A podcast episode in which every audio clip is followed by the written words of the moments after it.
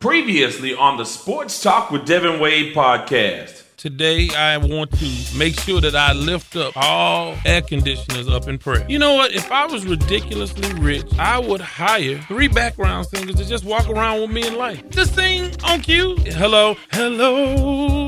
Sure. What if it was Cam Newt dating a porn star? Oh yeah, no, that that, that don't work. That don't work. That's what I'm saying. that don't work. It's a double standard. He can't go host the kids. Oh, I mean, I think it's great. Awards? Yeah, the kids, yeah. You go to tell these guys once they're making that money how to handle it, but once they get broke, then it's a different ball game. Well, you got the petty Frenchman talking about how his injury was worse. So shut your mouth, Frenchman. That's kind of racist what you just did. I don't know. I just think it's funny that he's like every time I hear a Frenchman, I Now that is funny. Check out the Trump and you. No. Later today, I'll take you out for a hamburger and some freedom fries. I like I like the way he started off. He said, "I'm losing my voice because I've been doing business." What kind of business you doing where you got to yell at people all the time? Buy my product. We believe in change and we're prepared for it with new technique and new approaches. And as for our part, we feel that you're the best pieces of manpower available in this whole region. We're getting ready to have a live spectacle. What we was trying to say, you got to walk home, walk home, walk home. Welcome to the Sports Talk with Devin Wade podcast. To reach Devin Wade with a question or comment, follow him on Twitter at Wade's Word. Be a part of the group on Facebook by joining the Sports Talk with Devin Wade group or liking the page. Welcome to episode 65 of the Sports Talk with Devin Wade podcast. It's been a minute, but we are a little bit off schedule, but we're glad to be back with you as we start to ramp up. Summer's starting to wind down. That means we'll be more into football mode, and that means more episodes. But first, want to thank you guys for finding us on iTunes, TuneIn, SoundCloud, Stitcher, Google Play, and KTSURadio.com. All of those places, we certainly appreciate you listening. Please subscribe, like, share. Episode 65 is going to be a whole lot of fun. We have a number of things coming up this episode, including our brand new segment where we sort of talk about some things off of the uh, beaten path. In addition to that, we'll get into some headlines, some hero or zero. We'll do some sports E. And at the halfway point, we hear from our sponsor and from DJ Malone, our resident DJ, with a brief mix, and we'll hear the entire mix at the end of the show. In addition to that, in the second half of the show, we have the Lamont Award, a hero, and celebrity birthdays. And before I let go, with that in mind, I want to bring in Kalina. How are you, Kalina? Good. How are you, Devin? Good. You seem effervescent today Oh, and gosh. energetic. How you feel? I feel good. I feel uh, awake. Awake. Well, that's Yeah. good. Good to know since you're about to head out on the town. Yeah. Without giving away too much. I won't say too much about oh that. Oh my goodness. But you know, with that, let's get into what's new. What's brand new? Yeah, brand new. I um a couple months ago I moved apartments and to my own space and I I can say this. This is my very first time being in my own space. Yeah, you could you could elaborate on how it got to be that way, but we won't. Thank but you. let's just say, yeah, for various reasons, this is the first time you've lived alone. Yes, first time I've ever lived alone in my entire life. And I had a homewarming party this weekend. Yeah, yeah, and I, I had a chance to come hang out. You did. It was it was a thing. I learned a lot about celiac disease, and, and I hope I'm pronouncing that right. Celiac disease, yeah. And, and I don't know if that's more about me or about the person whom I was talking to, or how do we get there. But yeah, I learned a lot about it. What? Thinking about going gluten free. oh no. That's what happens when you come to my parties. It's educational and fun. Well, I tell you what. Well, we have macar- uh, macaroons, right? Yes, macaroons. Um, and those were like I've seen them, and I know that this is the all the rave with you hipsters as far Oh. as you know your desserts or whatever. But no, that was my first time. and They were awesome. Yeah, they are. They're very good. I mean, they're incredibly expensive. I think that these were like a dollar fifty a piece. And it's like that would be like paying a dollar fifty for one Oreo. But this is an amped up Oreo. This is- Yeah. no, there's there's a There's lot going thought on. and love and care that go into those. and flavor. So much flavor. It's so it's worth having for like one or two with a coffee or something. It's nice. yeah. So for your first time as a solo hostess, Yeah. you did really well. Thank you. Now, of course, you know I have a little bit more experience. I have some some suggestions. Okay. I mean, I have to know what your budget is. It's very low. See, my friend brought the macaroons. I got Oreos. so from Walmart. So that's my budget. Yeah, well, we'll we'll, we'll get you on the we'll we'll ball with a budget on your next uh, on your next gathering. All so, right. Well, that's cool. So you feel good about it. Your own spot. Oh, your yeah. own ho- housewarming. I'm I'm made for that. Like some friends were like, "You're gonna feel lonely after a few months," and I did for like two days. But man, But you haven't been. Have you been there? How long have you been there? maybe like three months or so. But you're never there. So how could That's you ever true. feel lonely? That's really true. I sleep there. Sometimes I eat there. My dog's there, but Yeah. I'm I'm out. yeah.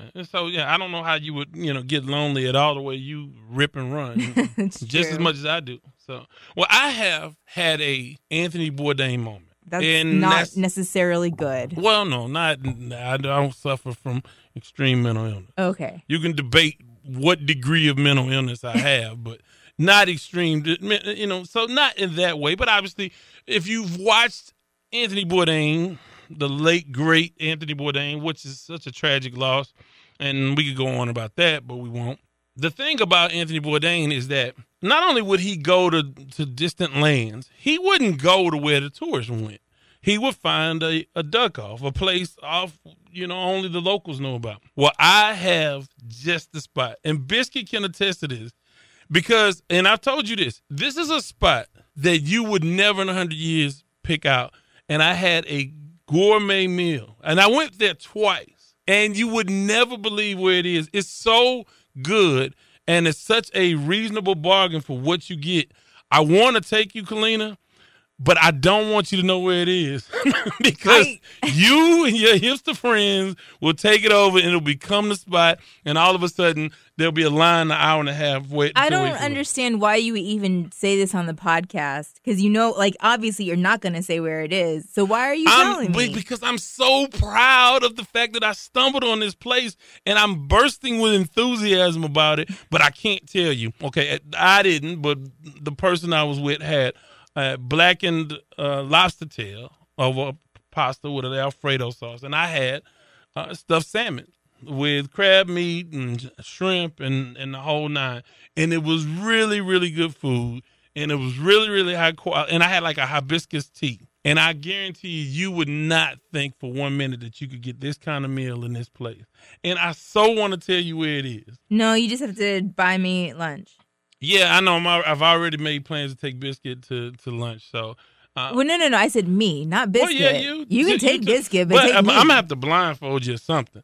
I'm, I'm telling you, I want you to sign a confidentiality clause because I do not want anybody ruining my little spot. And, and it's kind of sad because I want the people to make money, but I don't want them to blow up because they'll ruin my little spot. I, let me say this. No, I don't want to say it. no, you don't say anything. Don't say anything. It's time for headlines. Want to bring in Biscuit for that and just hit- on a number of things that have been going on in the world of sports. First and foremost, how's it going? I'm doing amazing. Excited to be here. And I know that you you've been cruising. I was cruising, yes, and uh, you guys missed my birthday, but we'll talk about that later. Yeah, yeah, I'm sure we will. Uh, We've talked about it a lot. I didn't know you were such a birthday guy like that, but uh, I, now I am now a I birthday guy, yeah.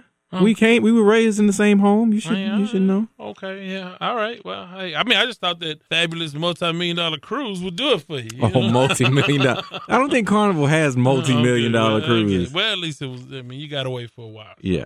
Well, in headlines, a number of things going on. Uh, baseball. I want to talk about baseball first, and not just the trade deadline and a lot of movement, and it's ramping up and it's heating up. And this is going to be one well of a latter part of the season. You know, we're past halfway, but not just that. Baseball now has is starting to develop a real, a more of a prominent image issue as it pertains to race obviously Josh Hader, we talked a little bit about him and how, you know, the racial tweets and what when what happened when he was 17 years old Right. and we got into that. We didn't talk about the fact that the Milwaukee fans gave him a standing ovation. Well, in addition to that, two more players, they sort of went back in their Twitter history to find more racial racial things, racial epithets and, and stuff of that nature. It's not a surprise. It, I don't know. It's maybe this is unfair to baseball, but it's not a surprise to me.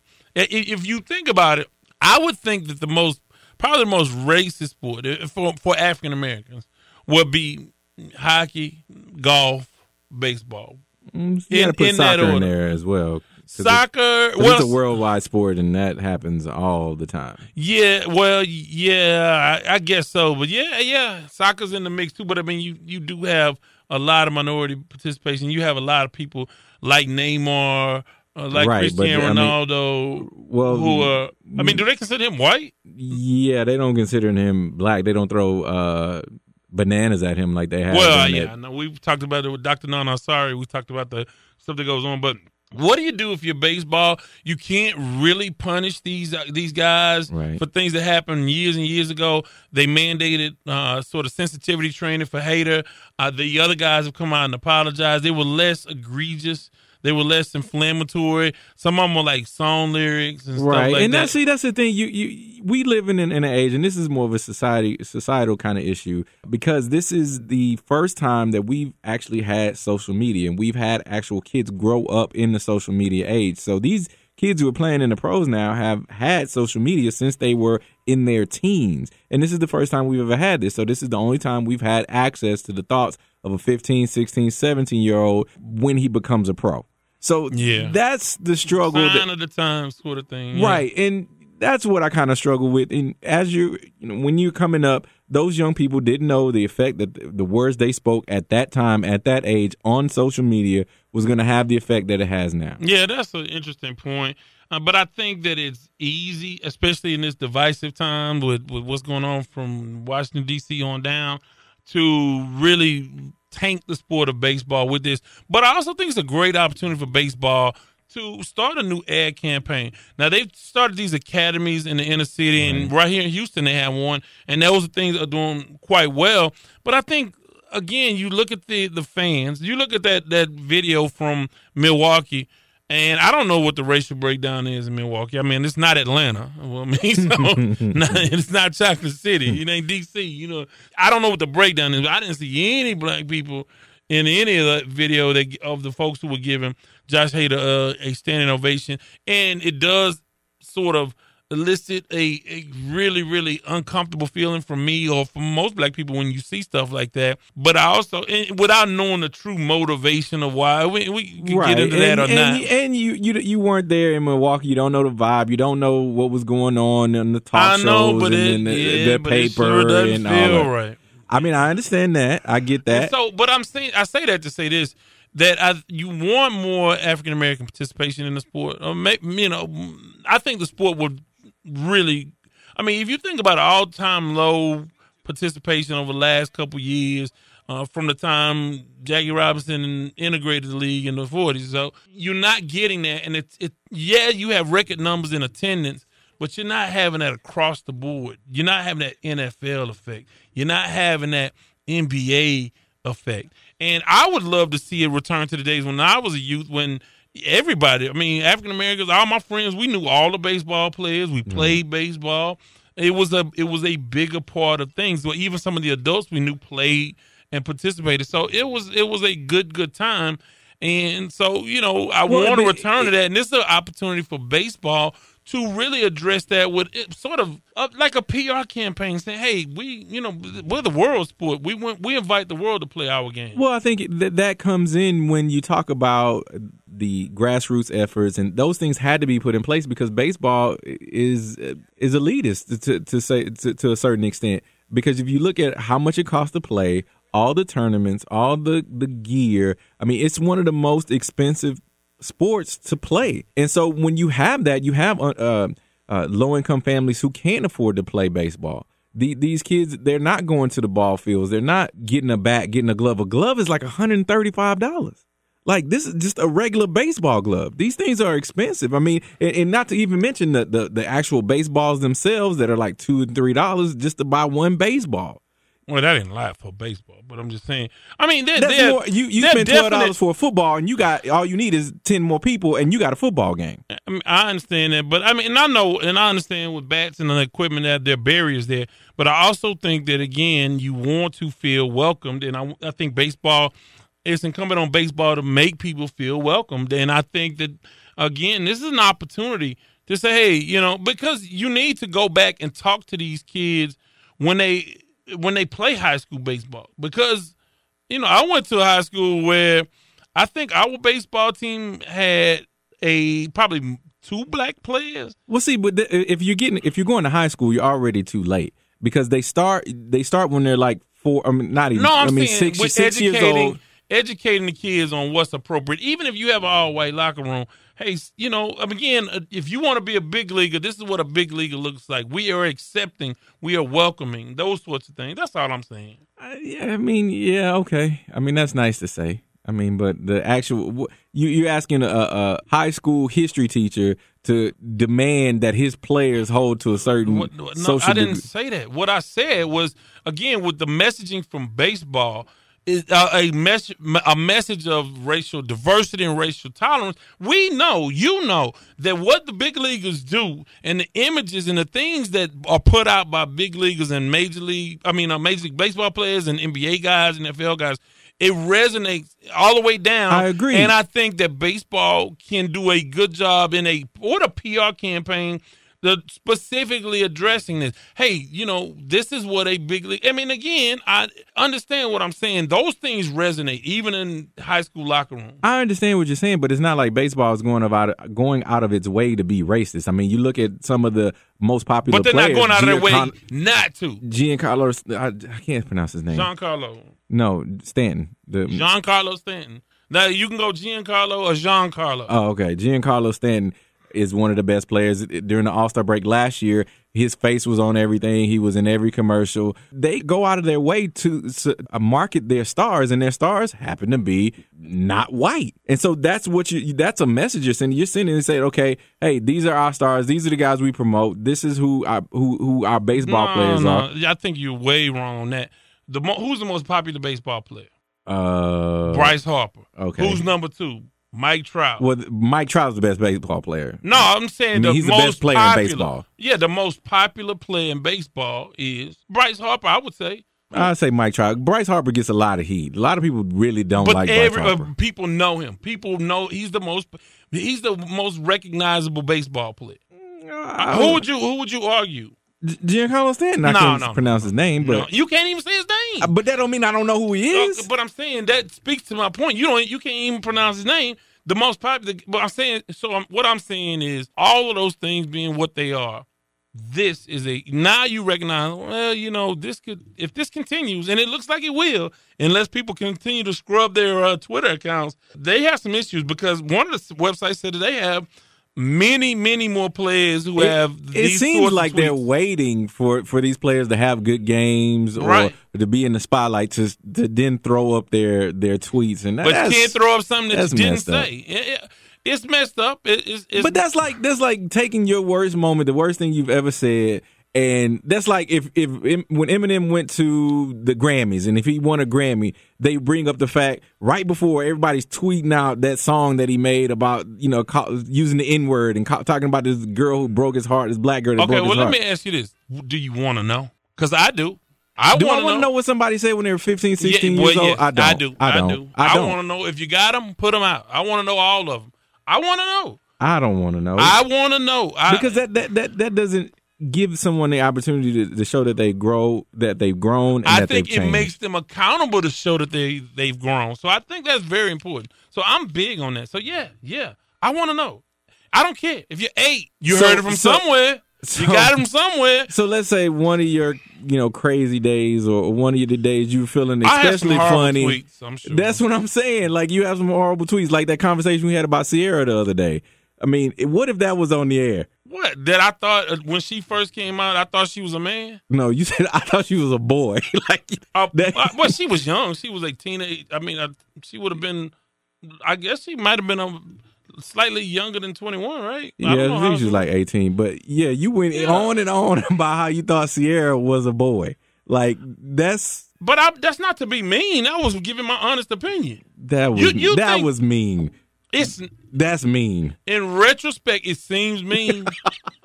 okay, but okay, if you if you really think something, Oh, exactly. If you really think something and then you get enlightened with more information, you change the way you think. You you're just saying that right now. You're proving my point. You said now in hindsight, I realized how you know that wasn't very smart or I, it wasn't the right way to think or now she's now she's bad. But I mean, I didn't. does- I mean, I didn't see that either. I mean, I think that she's it's her season. I mean, I think that obviously it's her season. Uh, so yeah.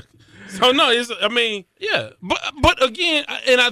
I, I can defend that if you want me to. Go I- ahead. I- but I, I want. no, I wanna no, hear this. I, I, mean, I won't go into it, but the very uh, well, I have a theory, and I won't go into my theory because I will catch heat for that. But no, I wasn't. And I'm talking about very early on in the process. I was not sure.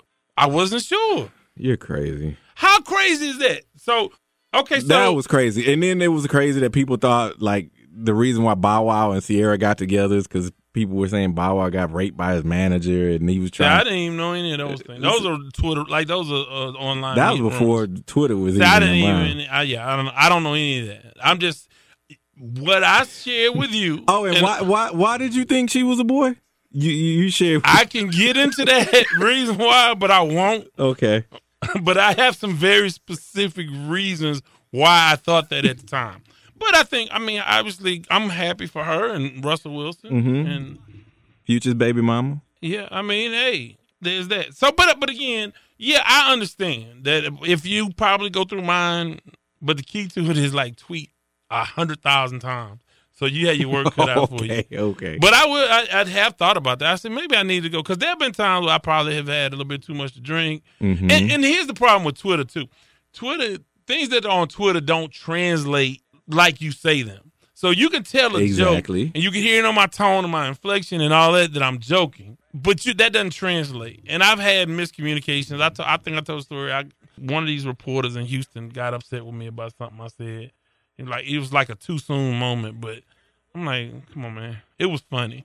Last up in the in headlines, and we're going to talk about this throughout the programming on different levels. But it's been a hell of a week for the Dallas Cowboys. America's team. Um, Yeah, well, uh, mm, certain section, segments of America's team uh, apparently, but it's been a tough week. Uh, I say tough week. It's been a a week that the Cowboys have caught hell, and we in this part of the country talk more Cowboys, are forced to talk more Cowboys than probably in other parts of the country because there's a in Houston there's a large population of Dallas Cowboy fans, and it's split down the middle. And there have been times I think with the Oilers, one as long as you were in the city, you would you were okay, but you still had probably you know 30 percent Cowboy fans. I mean, you know, you had like eighty percent that hated them. Even the fans hated them. So, but you know, we talk a lot about him. But Jerry Jones, and we'll talk about him because he's hint hint he's coming up, and Dez Bryant is coming up too. So a lot to get into with them. But now NFL owners have again been reminded: do not talk about the anthem. Dez Bryant's unhappy. A lot of people, a lot of heat on Dak Prescott and uh, Ezekiel Elliott. What are your thoughts on them? Let's just specifically talk about those guys. Dak Prescott, Okay. who says, "Hey, it's not a time or place protest." Uh, the conversation has been extended. Enough is enough. He's ready to move on. And I'm paraphrasing, so you know it may not be 100 percent accurate, but Well, what that, what his main point was, I think, is he he is focused more on action, on something that can actually affect change. I don't agree. I don't think you go in there and you go against your teammates, you go against other athletes in the league, and try to stand with your owner to get that check. Like I don't necessarily agree with that, but I re- I respect his right to say that and feel that way if that's how he really feels, and he's not just like toeing the line. But it's hard to believe that the day after your owner says everybody's going to toe the line if you're a Dallas Cowboy, we stand for the pledge. It's hard to believe that this is an authentic belief of his. And if it is, and and, and again, there are a lot of guys, even Pac-Man Jones, there are guys that want that say, no, that, I don't think that that's the time to protest. But it just doesn't feel right when your owner comes down and says, this is what Cowboys do. And I think that even if you if that's what you truly believe, I think that you can lend more respect and lend more support to the cause, even though you personally don't uh, support that. And and I just think that those guys, that's a bad look for those guys. Well, and then Jerry Jones also came out and talked about how he's he's still going to represent Papa John's because he's on the Dallas Cowboy owns like twenty one Papa John's restaurants, and I mean Jerry Jones is an interesting kind of guy. I mean we've seen him get uh, intoxicated, seen him with strippers. Oh, we've seen a we've lot of raunchy behavior for exactly, and so him to to put on this Boy Scout kind of attitude and say, "Oh, you know, the the anthem is is what we're about, and we're the Cowboys." And I mean, that's a part of his brand. Literally, they are called America's team. If you're America's team, you have to push America. You have to push things that are America. So I but think no, Jerry but see, Jones. that's not pushing I'm not America. Saying, I'm not saying no, he's right. No, I'm he's saying- exactly wrong because America is about diversity and inclusion. So no, if you put you, you yeah, if you're pushing America, push the right America, not the white America. That's that not. is- that that's really not. comes That's not Central of- Texas America. Central Texas. What did you just say? America's team, not Central Texas team. I understand that, but there's a lot of Central Texas around this country, obviously, or we wouldn't have the president that we have. I mean, and gerrymandering and all of those things. Of course. And, and So what I'm saying is he's polls. appealing to his base, the base, just nastiness of America, the the, the understand. ignorant, the intolerant people of this country. And what bothers me about all of that is that you don't take into account your corporate partners. I keep throwing that word, your partners, your partners, your partners. These are more than just your employees. Right, but the And partners, even even if he doesn't think so, let him go out there and run a bunch of scrubs out there and see how much people will care about. And nowadays, now again, they got away with that last time with scrub players, but I, I- you know, again, you are dependent on having these guys, these premier athletes, perform for you, for so, so you can make the money that you make. So these is- are your but partners. The issue is is that these partners don't see themselves, they don't understand their value. If Dak Prescott sits out, if Ezekiel Elliott sits out, if Sean Lee sits out, I mean, doesn't come out for the national anthem or doesn't stand for the national anthem, they're not gonna sit Ezekiel Elliott, Dak Prescott, Sean Lee. They're not gonna do that. And so then you force the decision to really be made. Then you say, okay, how much do you value winning in this organization over the flag? And you know what always just struck me? Any kind of labor disputes, the masses like Joe Sixpack, they always support the owners. It's like all these rich spoiled athletes, as if you know, as if the guy that you're supporting is not making billions of dollars. That's because they're they're easier to easier to relate to. If I would you, because you can think in your head, if I would have made uh, this decision or if I would have went to this school, I could be Jerry Jones. There's nothing I can do to be Dak Prescott. I ain't gonna be 6'5", 237, uh, just you know, cut fast, all that. There's nothing I can do. I've reached my the limit of my physical potential. I'm never gonna be Dak Prescott. I'm never gonna be Dez Bryant. I can't relate to them. I can relate to a businessman who's trying to run a business. That could be me. I have never understood, and that mentality has led to a lot of people voting against their own interests for generations. So, and, and it's crazy. So, yeah, I just have never gotten that, and I wish the narrative would be controlled to make people understand that this is a huge pie. And when they have these labor disputes, it's a huge pie. And what you're debating about is how big a slice players are going to get, the actual product on the field is going to get. And we've seen a decline because people know how to control the narrative. With that, want to go to a segment that we call Hero or Zero. Drop that zero. This is where I give uh, Biscuit a name, a player, a situation, and he tells me if, if it's a hero or a zero. First Okay. up, Dez Bryant. He's come out this week. I told you we are going to talk some Cowboys. Come out, and obviously, after the ownership and players have come out to sort of say, well, it was Stephen Jones who came out this week and said, well, Dak struggled last year. He had Dez Bryant and Jason Witten in his ear, and to some extent, Jason Witten. Well, Sirius Radio, when they released the tweet, didn't mention Witten's name, which they need to get a Lamar Award for that. Uh, they just mentioned Dez's name. Well, Dez, who's a free agent, surprisingly, like you would have thought this guy sat kneel for the anthem. uh, that the fact that he's not able to get a job, he came out in this week and he talked about Sean Lee. He talked about the play calling. He went after the Cowboys. So after being silent for so long, he went after all of them. Sean Lee responded and said, "Hey, no, we did butt heads because I wanted to make him accountable."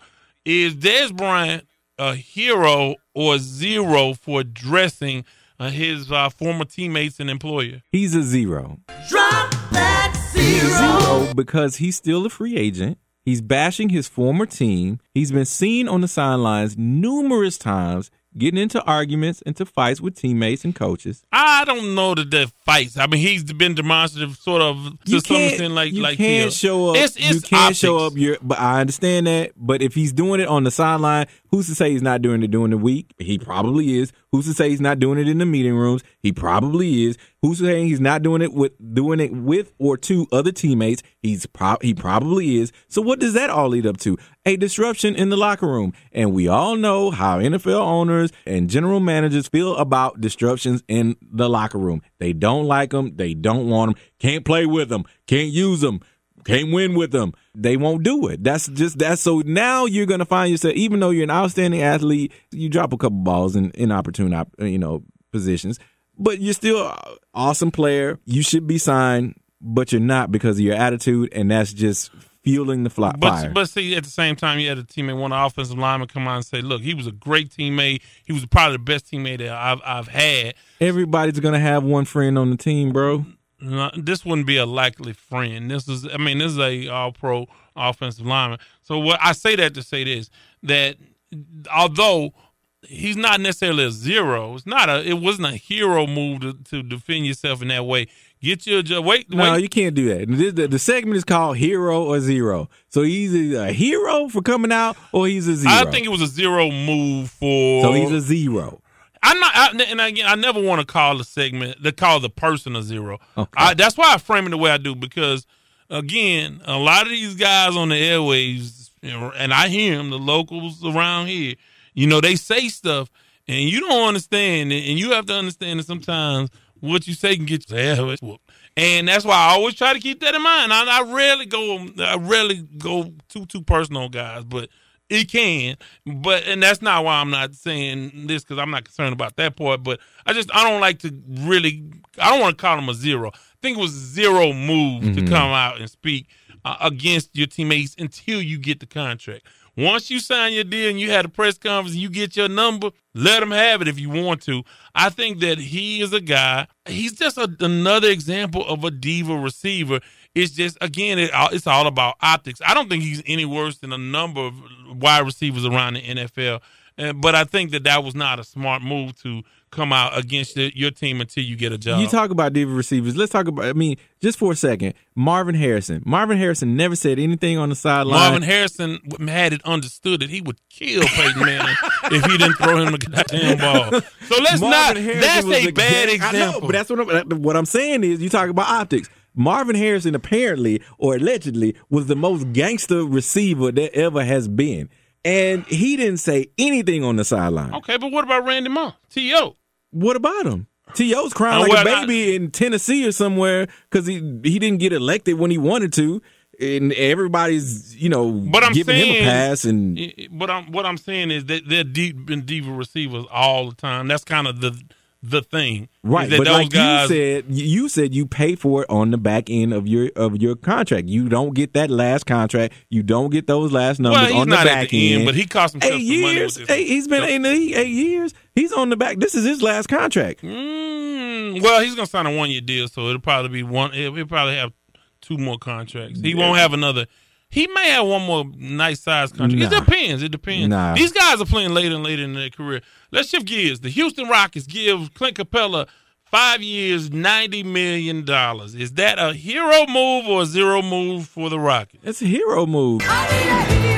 Man, I mean that that's that's life changing. That's that's gonna be. Is, I'm saying, is he worth the five years, ninety million dollars for a guy matter. who can't create offen- on the offensive end? We had this debate on the Houston show locally, and the Silver Fox, Kevin and Allen, Kevin Allen and I kind of got in, into we we didn't get into it, but we disagreed on. Uh, I think he's Clint Cap- worth it. I think he's worth it. He for for the style of basketball you play with that pick and roll slash to the basket. Uh, either you know James Harden takes the ball or he lobs it up to to Clint Capela. He does what you need him to do on the defensive side and on on the boards. He's getting better each and every year in tho- those areas. He can develop an offensive game, but you really don't need it. He has those opportunities, and he's perfect for what you do. So, and especially in the NBA, you pay him. You have to. So the Rockets are heroes. I'll say the Rockets are heroes, but it's a sign of the times that a guy getting five years, ninety million dollars, who can't create for himself, and again, his offense is dependent on Harden being able to break down the defense and, and throw him lobs. And, and again, that being said, like, and I'll take Kevin's use Kevin's arguments on this one. He's a rim protector. He is a, def- a defensive presence. He, he- you know, he can clog up the middle. He's athletic. He runs up and down the court. He and he is there to make make those lobs. And again, he came what second in the most improved players this year in the NBA. So uh, maybe he has a little bit more improvement that he can do on, on the offensive side. But I think more it's just an indication, the sign of the times. Five years, ninety million dollars for a guy who can't create his own shot. And so I think, hey, all things being equal, you had to make that move. You lose a Ariza. Uh, Mabute, you lose, and uh, Carmelo's coming. So we know Yeah. that that's on that's on the way. So you need a guy. If you're not gonna have perimeter defense, maybe you have somebody in the middle. Finally, in Hero Zero, Kevin Durant and his beefing with the media over what he perceives as being labeled sensitive. Is Kevin Durant getting into the? I mean, they had the USA team practice this week, and he kind of put on a little show and. Uh, After an exchange he had with C.J. McCollum, Mm-hmm. of course, he got caught with burner accounts and where he would go back Before, and forth yeah. went back and forth with a 15 year old about criticism. McCollum basically said, you know, it was like essentially like you got beat up and you left your brothers to go fight with the guys that beat you up. And a lot of people like, oh, that's just too strong of an analogy. That's no, that's a bit much.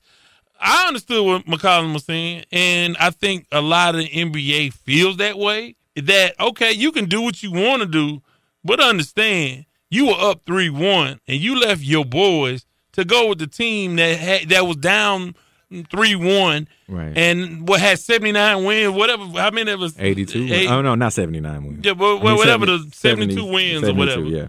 whatever uh, 73 wins whatever it was and, and so you go and and again I, i've always had an issue with that just like i did sort of with lebron doing what he did i think that label hangs heavy on durant but him beefing with the media is that a hero move or a zero move Well, if it was on something else, it would be more of a hero move. It's more of a zero move. Drop that And that's zero. because whenever you tell someone how much you don't care, I don't care. I don't care what they say. I don't care. I don't care. I don't care. Why do you say that? I don't care.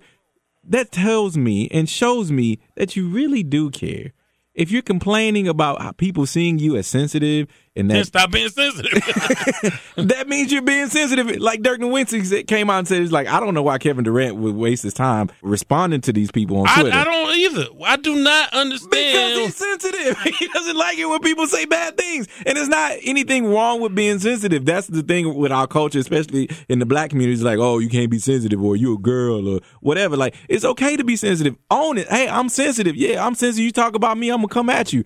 I'm sensitive. Fine. Be sensitive. Don't come out and say, oh, I'm not sensitive. Why, why you trying to make me sound like sensitive? He the one said something. That, no, you the one who got burner Twitter accounts. You the one who go back and forth with people. You the one who get your feelings hurt. Yeah, It's I, and I okay. think- yeah, I think he he has to. You got you have to flip that switch and kind of turn that off. I think is really again. You talk about the first generation of superstars. Maybe you know the the first generation to deal with this on a constant basis. Got to learn how to flip the switch and cut that off. So I I mean, for me, you know, getting mad with the media over what the world, not just the media, saying. And I don't think the media is persuading people or, or uh, writing it in a in a way that slants it against you. I, think that's a, a zero move. I think what it is, especially with Kevin Durant, or this is the last part of Kevin Durant. I think before, when he first got into the league, he was trying to present an image of someone who he was not. That's why he had the tattoos. You know, he had his tattoos, but it was all covered by his jersey because he wanted to seem like the guy, the good kid who didn't have any tattoos. Now he's coming into his own. He's becoming to be a man. He's starting to view. Uh, he's starting to voice his opinion and his thoughts on things, and people aren't receptive. And he's trying to change his image from being like, oh, you know, nice guy, whatever, until like, oh, I'm a man, and you're gonna go through this. Now it's time for a segment that we call Sports E. This week in Sports E. Entertainment. The E is for entertainment. This is where we talk about where the worlds of sports and entertainment collide. And Kalina, what do you have for us? Well, Floyd Mayweather and 50 Cent are at it again. Floyd recently wrote an essay on IG calling 50 out, ranging everywhere from his son not wanting anything to do with the rapper to his financial issues to his unimportant character on power. Mayweather finished his rant with a warning Just remember, I know where all your bones are buried, so be easy, Curtis Jackson. Yeah, and the reason why I know I I wanted to talk about this, I mean, this is getting to be a little bit more serious than just a normal kind of beef. This is turning into something where this could go really, really bad because it gets deeper than that. And there are YouTube videos and things of that nature to talk about how this thing went so left. Because they like, you know, they have had their little public spats. They're both way, way too emotional. I think really early on, 50 Cent sort of kind of patterned himself, uh, a career for himself with beefing with other people, and that kind of became his claim to fame.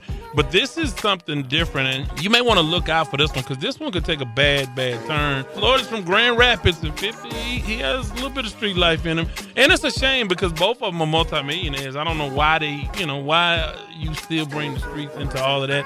You would, I mean, 50 has had money for a minute, so you would think that he would slow down a little bit, but that's something to definitely look out for. Maybe I'll put a link on uh, the Sports Talk with Devin Wade page. 50 responded quickly with references to Floyd Mayweather's previous domestic violence cases.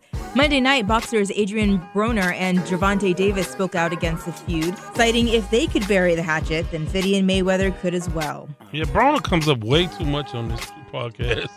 I mean, this is probably the third show in a row we've made mention of Adrian Broner, and A, nobody knows who he is. B, you don't want to know who he is. So- Yeah, well, when he said this, uh, he, they were both very drunk. So, uh, so you remember Charles Oakley? Yeah. Oh, got in some trouble in Las Vegas. Yes, he was recently charged with attempting to commit a fraudulent act in a gaming establishment. According to TMZ Sports, Oakley supposedly pulled a $100 chip when he realized he was going to lose while at the Cosmopolitan in Vegas. Yeah, and I kind of went left. I was wrong. I kind of encouraged theft at a casino, which I should have cleaned that up at the time. You check me on that, so your moral muscles are there. So I Yeah. was like, yeah, well, uh, you know, yeah, I don't blame him for stealing from the casino, but no, no, that's wrong. Stealing is wrong. So yeah, I need Stealing take is wrong back. and definitely from a casino. Well, that charge has been reduced to misdemeanor disorderly conduct, making his sentence, if convicted, up to six months instead of up to six years. LeBron James is speaking out against the commander in chief's unique ways. In an interview with CNN, James alluded to President Trump's recent tweets suggesting firing any player that takes a knee during the national anthem. What I've noticed over the last few months that he's kind of used sports to kind of divide us, and that's something that I can't relate to, James said. And that's all for Sports E. Well, that'll wrap up the first half of episode 65 of the Sports Talk with Devin Wade podcast. Coming up, our sponsor, you'll hear from our sponsor and our resident DJ, DJ Malone. Coming up in the second half of the show, we'll have the Lamont Award, a hero. We'll do birthdays. And before I let go, this is episode 65 of the Sports Talk with Devin Wade podcast on iTunes, TuneIn, SoundCloud, Google Play, or wherever you get your podcast, and on KTSURadio.com. Sports Talk with Devin Wade wants to thank our sponsor, Kofi Bankus and CoBank Homes. The vision at CoBank Homes is simple, and it stems from the belief that clients can trust CoBank to guide them to realize one of, if not the single largest investment decision they will ever make their home. CoBank simply looks to build lifelong relationships through service. They do this by using faith, knowledge, and technology to guide clients through the process of achieving their real estate goals. Be it buying, selling, or investing in real estate, contact Kofi at 832 757 7950. That's 832 757 7950. CoBank Homes through Keller Williams. Bloody mate, it's DJ Malone. Ocean Park. Yo, ladies, get ready.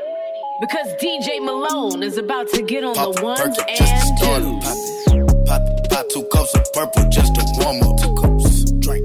I heard you. She got that water. Splash. Drip. Drip. Hey. Slippery. Wall. Excuse me.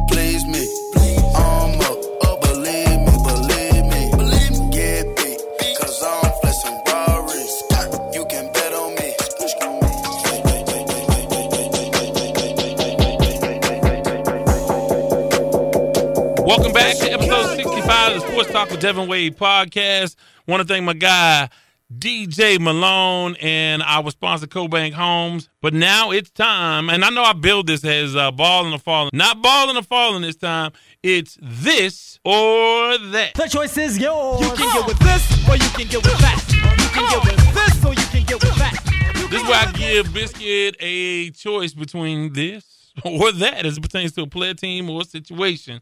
Well, the Astros, controversial. Z- well, first of all, Astros, world champs, Right, native of course. Houstonia, whoo hoo, repping Astros, love the Astros. Love is, you know, I love them more as a youth than I have over time. But I, I love this team, world champ, love that. Zero tolerance team when it comes to domestic violence, stuff like that. Or so we thought. Earlier this year, they released uh, uh, Danry Vasquez for a domestic violence video in which he it was he was at the double A affiliate in Corpus. Just it was really a horrible, horrible scene. Cut him immediately, released mm-hmm. him.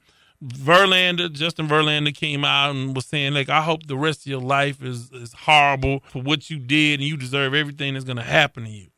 And so they did that as an organization. Well, the trade deadline, J Happ goes to the Red Sox. Well, right before the trade deadline, with the Yankees already bolstering their bullpen and the Red Sox doing the same, Ken Giles struggled. You don't have a true, true closer, not on the level of those guys. You make a trade with Toronto for Roberto Osuna. One problem with Mr. Osuna, he's serving a 75 game suspension for domestic violence. However, the, the case hadn't gone to court yet. There are a lot of things that hadn't come to light, but enough came to light where Major League Baseball suspended him for 75 games. Now, as you would imagine, the Astros have caught a lot of flack. However, on if you're looking at it from a purely baseball situation, you have added a significant piece. If he can come back, he was a 2017 All Star. If you can come back and repeat that, that'll give you an opportunity to compete on the field for a World Series title. I mean, you're gonna need it. Lost your first four game series. You got swept for the first time this season. You have Seattle three games back, breathing down your neck. And of course, Boston and the Yankees are doing work. Right. So you have to do something. So signing Roberto Osuna or not, this or that, would you have done it? I go. I've been trying to decide on this particular issue ever since I heard about it. This is a really hard one because you do want to give someone a second chance. You don't know all the details. You don't know everything that happened. Not that yeah. there ever is, of course, that there ever is a reason to put your hands on a woman. There's not. I'm gonna say just on strictly Trade, baseball. uh, yeah, and, and again, just to clarify, trade or not, and and trade this or not, that. just because of all the things that have happened uh, with your competitors, with the Yankees, with the Red Sox, how well they've been playing. Again, like you said, it restated Seattle breathing down your neck. I think it's a good move, but I could be wrong when more details come out. I mean, I'm basing this information. This is based on what I know say it now. with your chest. Do you want? Is it a uh, trade him or not? Trade for him or not? You say yes, right? Yes, Say say it with your chest. Yes. Yeah, I, I, Take I'm not. No, I'm not comfortable. Just you know, If you're not comfortable, don't make the trade. But you want to make the trade. Ah, based on if you play me into a corner, now I'm second guessing myself. So, but No, I'm, no. I'm I can't say it with my chest about a domestic violence dispute. Okay. Right? So here, here's the deal. I'll take the pressure off. Then if you want to circle back, you can. This or that, make the trade or not, make the trade. I'm And- not and I- surprised that you say that. Well, my general rule is if you out of jail that day, you can, You can play for me. Usually revolves around the situation with the NFL. However, after you see the Ray Rice thing and you hear some of these horror stories, and it, it becomes real to you, and after seeing the video of what what uh, what's his name, Danry Vasquez did. You, I, you know, you want to take him out and beat the hell out of him. You really do. Like as a grown man, I want to put hands on him. In the abstract, not knowing the situation. Now, if there's a video, then of course the answer is no. He shouldn't even be in baseball. Vasquez should never ever play in in in Major League Baseball, and that's that's again a struggle. Like, where are we in society with that? We, you you look at the Me Too movement and everything. We as a society have to figure out what is what is just punishment, what is appropriate, Uh, and not. And I'm not even talking about in this case something as severe as actual crime. I, I'm saying as when you talk about the Me Too movement and you know, I guess inappropriate passes and groping and things like that, that the statute of limitations passed or it didn't quite qualify as a criminal behavior. It's mm-hmm. more of a you know just a pervy kind of move. How how much do you? How long does punishment last? Is it for life? If like with Vasquez, for me, after seeing the video, it's for life. But is that fair? Do you like if if he was a construction worker and he had the same incident, should he not be allowed to ever work again? So I don't know where we where we Draw the line. where we worked this thing out. Mm-hmm. Now in this Osuna situation, it hadn't gone to court yet, and, and again, a lot of information is, is not made had uh, made known. People don't know it. You talk about Jeff Luhnow. He says that he did his due diligence. He heard what he needed to hear from the player. He talked to his his guys afterwards. AJ Hinch addressed the team. I think the move for now, I think you make the trade. Now again, video comes out. Not not to say that you need a video to prove it to me, but I without knowing any of the particulars and knowing that this hadn't played out just yet, and the, the guy is protesting his innocence. Is accusation enough to be thrown out for seventy five games or to never play in the, in, in the, uh, Major League Baseball again in the majors? That gets to be a tough, tough question. And I know people will probably think that I'm sort of advocating something because people always do stuff like that. They think, oh, Right. if you're not just super, you if you don't want to shoot him in the head, then you're advocating for that. Issue. And, and that's that's not what, what's going on here. Right. What I'm saying is let it play out. I don't, I don't know enough about the case. I don't, I'm not really familiar with any of the situation, and I don't know what in the Major League Baseball came up with, what their rules are to govern this suspension. I think they have work to do in the clubhouse. But again, you know, if you're winning down the stretch, Right. I think the winning will heal some of those wounds. Now, again, if it comes out later, hear me clearly that he is guilty, then you rethink what you've done as an organization. Although uh, he's uh, uh, he's twenty something, what twenty three years old, twenty four years old, very very young. Do you help him rehabilitate himself? Like you know, uh, do you send him to certain counseling? Has he been in counseling? Ha- what did he grow up with? Cultural differences, Right. all it's a lot of stuff that comes into play here. But knowing what I know now, you make the trade. And I'm not saying win at all costs. And it doesn't apply to my philosophy of if you're out of jail that day, you can play. But it's a tough one. It's a very nuanced conversation. But if you have to make a choice, I think you make the trade. Next up in this or that, talking about football for the first time on the field in 2018. And yes, no boycotting here, although we have a special program coming up as it pertains to that. But no, not we're not boycotting the preseason, and it starts a couple days from now. Who will have the better preseason opener, Lamar Jackson or RG3? Both of those guys are back up, backing up Joe Flacco. Which guy is going to shine the most in uh, the preseason opener? I know Robert Griffin III should show up better. He should be. Uh, he's a seasoned vet. He's been there, done that. He's won games in the NFL. He should know how to prepare. He should be. He should perform better. But I think the perception, the actual perception of who played better, everybody's going to say Lamar Jackson played better. He's probably going to break out for a long time. Okay, run. I'm not asking you what other people think. Who do you think will have a better performance? Uh, this is, statistically, I think it will be Robert Griffin III. I think that I am going to agree with you on that one. I think we uh, we may see a flash or two from Lamar Jackson, but word is he's struggling a little bit in his, with his accuracy. Uh, I think it's much more important that RG three at least show something because he's he may not make the team, but you want to show enough that you may get another shot. Right. Or if there's injuries in the middle of the season, which they they always seem to be at the quarterback position, uh, that you'll get that call. So I'm honestly I'm rooting for RG three Me too. to have a, a better game and, and really make a team and make some of this backup money. so finally in this or that, Dwyane Wade, he has a decision to make. Now if you're Dwyane Wade, what, 36 years old, Mm-hmm.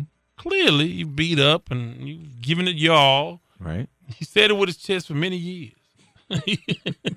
he's, he's a tough guy. Mm-hmm. Do you take uh, the five point three million dollar exception or the the veteran minimum of two point four million to stay in the NBA, or do you take three years, twenty five million to play in China? What do you do? This or that? Are the, the Chinese contracts guaranteed? He'll get his money. Uh, I'm going to China, baby. I mean, uh, shishini, like, give me that money. what is it? I think that means thank you. I'm not sure. It's Shishini. I think that means thank you. I mean, I was from Russia. I don't know. I ain't, I ain't Oh, never been to. that's where your Chinese Yeah, that's my. Mandarin, man. That's where my Mandarin. That your comes from. Mandarin comes from. from- Yeah. It's a tough call. They, you have enough money. You've made enough in your career. You, you want to. You have this this beautiful public love affair with your wife. Oh, it makes me sick. Well, I mean, it's a, it's a thing. You know, it's. So- You know what? how you just ne- it never seems real. Like Yes, no matter I what I agree with this particular situation. A lot of things, and we've been agreeing a lot, which is different. But with this, I totally and utterly agree with you. Nothing seems real about this relationship, and I mean, I, I'm sure it is. I'm not saying that it's not real. But it we just know don't people feel in real natural. Yeah, you. But we know people in real life that are like that. You're like, mm, I don't like, know too many people like that. That's, You don't know really like super super happy people. Like your life is not that great. that sounds like I'm hating, but you know, like my ice is colder. You get a sense that she feels like that. I don't I don't know. know. I, I, I I'm I'm happy for them. Beautiful. They had this beautiful whatever whatever, and uh, she seems nice enough.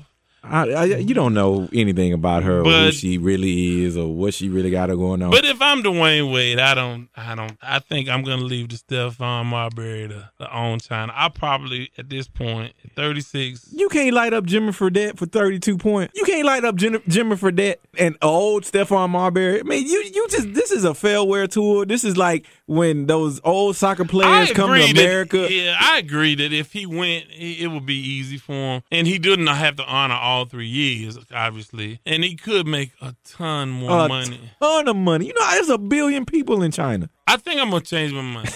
I think uh, Shin Shi. Would you say Shishini. Shishini? Take the money.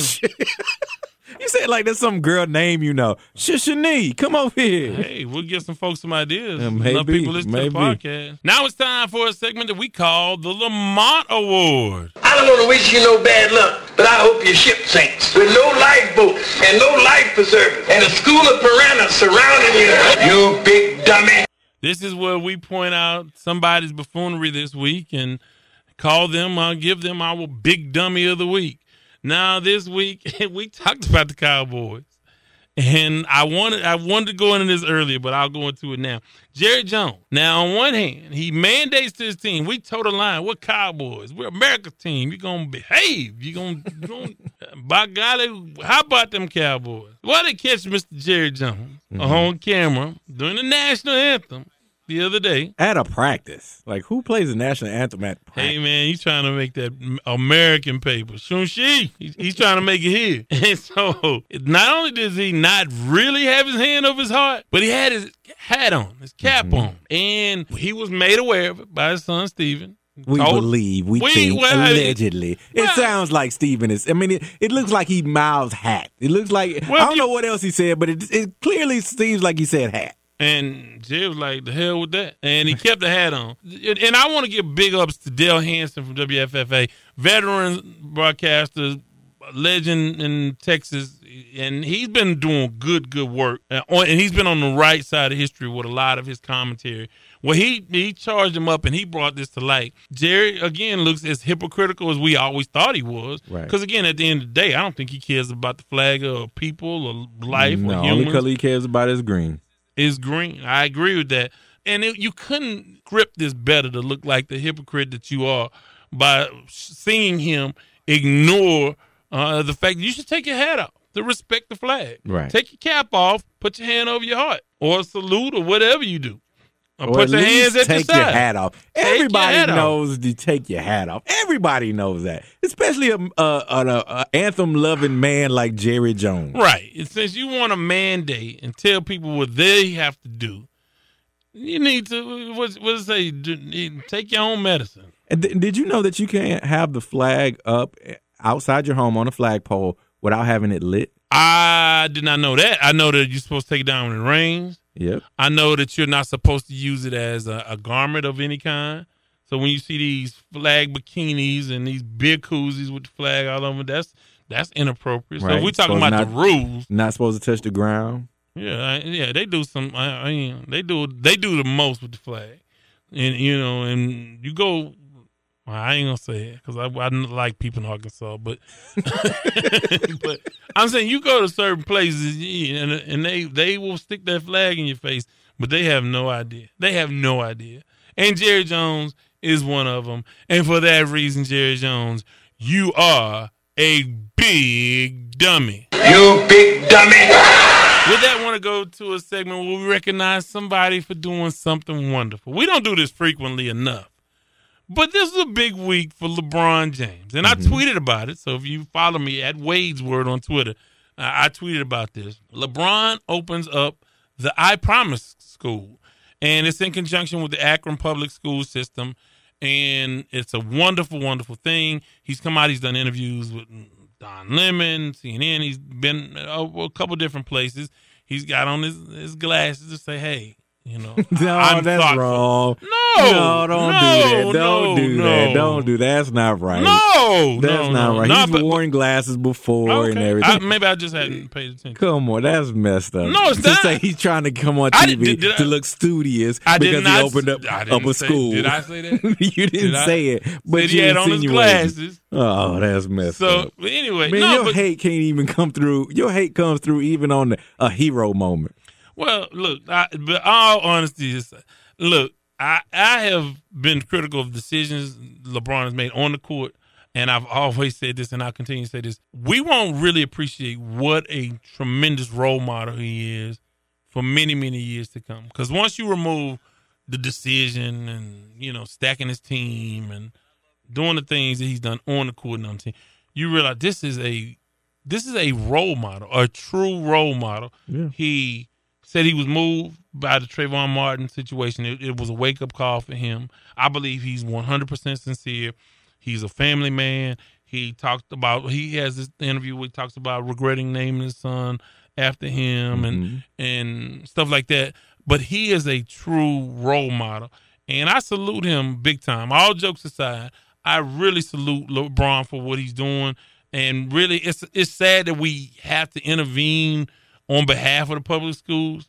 But if you are any way, in any shape, form, or fashion aware of public school education, it's not there's not equality across the board. And I think what he's doing is tremendous. I hope he sticks with it. Schools and education can get really, really tricky. It can get really, really funky, and the people that you can help will turn against you. Yep. It can be a funky thing when you start talking about education and schools. We saw other athletes do charter schools, you know, Right. And, and so we know who some of those guys are. But I hope he sticks with it. I hope it works, and I hope that it ch- makes the sort of change that that everybody wants. So uh, for that reason, LeBron, he's a hero. I have another hero uh, closer to home. Well, see, now we didn't plan this. So what is this all about? this is we a, had one hero a week. Who is your hero? The hero is Beyonce. She is sponsoring uh, Texas Southern University senior with a twenty-five thousand dollars scholarship from Beyonce's BeyGOOD Foundation. He's a senior. His name is Jordan Davis here at Texas Southern University. So Beyonce is actually out there doing good in the community, giving back, giving uh, back to, to the hometown. And for that, she too is a hero.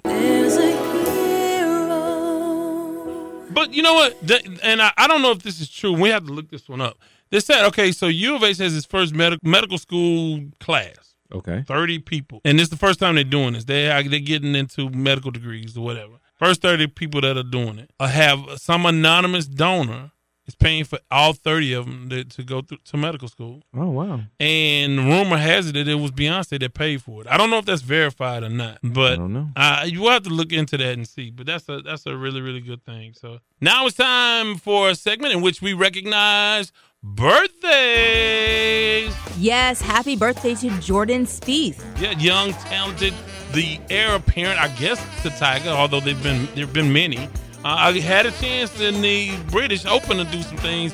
Faded in the final round, but kind of so did Tiger. Also, Andre Ware. Yeah, uh, Heisman Trophy winner for U of H. Go Cougs. Go Cougs. Dorothy Hamill. Dorothy Hamill was responsible for the bob haircut for a generation and a half of women all over this country. and Walter Payton. Walter Payton Sweetness, the late great Sweetness, who many consider, or some consider, the best running back of all time. I don't, but he's in my top 10. So, yeah. And maybe, no, maybe top mm, top five is, is tough. But I don't, we'll have to talk about that Top one. seven. Top seven is good. That's a good, good number. And what about personal birthdays?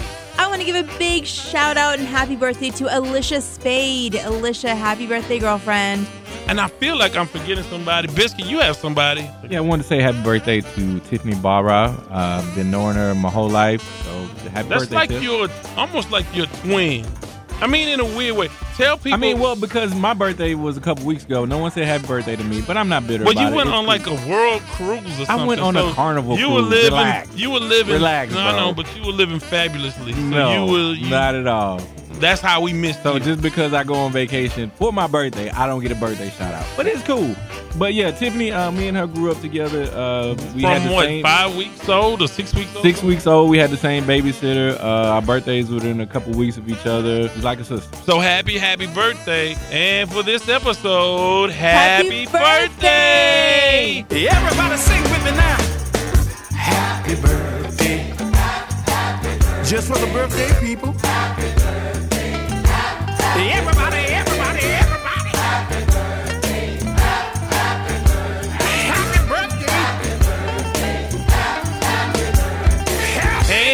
Have a birthday shout out or accolade or some sort of any sort of tribute to somebody, hit us up. Uh, uh, tell us how. Tell them how they can get to us. Yes, if you have a birthday, if you have some type of celebration, if you have music that you want to play, please, please, please, please send us your radio edits, but also hit us up on Sports Talk with Devin Wade Facebook group. DM us if you have to. We're all over the place. We are ready to hear your music. We're ready to celebrate you over the air. And before you get out of here, plug what you have coming up in the next couple weeks. Really, it's supposed to be this week, but next week for sure. The segment that you'll be doing all season long. Yes, why we kneel. It's coming up because the preseason is coming up. I'm going to be every week highlighting one person that has been affected by police brutality or racial inequality. And uh, while we talk about the NFL and while we have football on our mind, we also want to keep in mind why Colin Kaepernick and so many other people have knelt down, have boycotted. We want to give a special highlight to these people. Well, that's a good deal. Well, we certainly appreciate it. With that, before I let go, Before before I let go, anything uh, else from you, Biscuit? I just want to say, uh, just prayers go out to the Wells family. Uh, Gary Wells, he just received a liver, a close friend of mine that we talked about in birthdays. Her dad actually helped raise me and, and spend a lot of time over there. He actually had a liver transplant and he's in the Wow, hospital. he, they, really? yeah, he's in the hospital uh, healing up. So prayers go out to that family. Man, that's big news. I'm surprised you didn't tell me about that one. Yeah, I didn't get an opportunity, but yeah, I'm telling you now. So he got a new liver, huh? He got a new liver. Good for him. Yeah, good guy. Yeah, well, that's a good thing.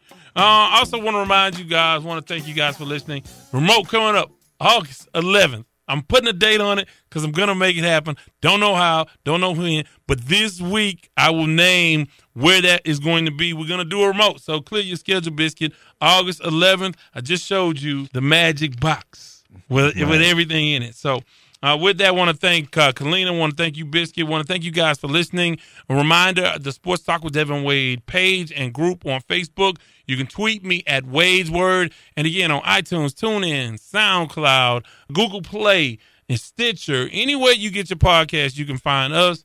And of course, on my home radio station, the flagship, KTSURadio.com.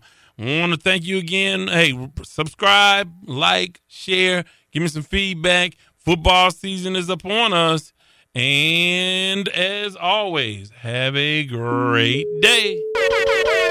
Bloody mate, it's DJ Malone. Ocean Park. Yo, ladies, get ready. Because DJ Malone is about to get on the ones and twos. Pop, pop two cups of purple just to warm up. Two cups. Drink. I heard you. She got that water. Splash. Slippery. Excuse me. Please me.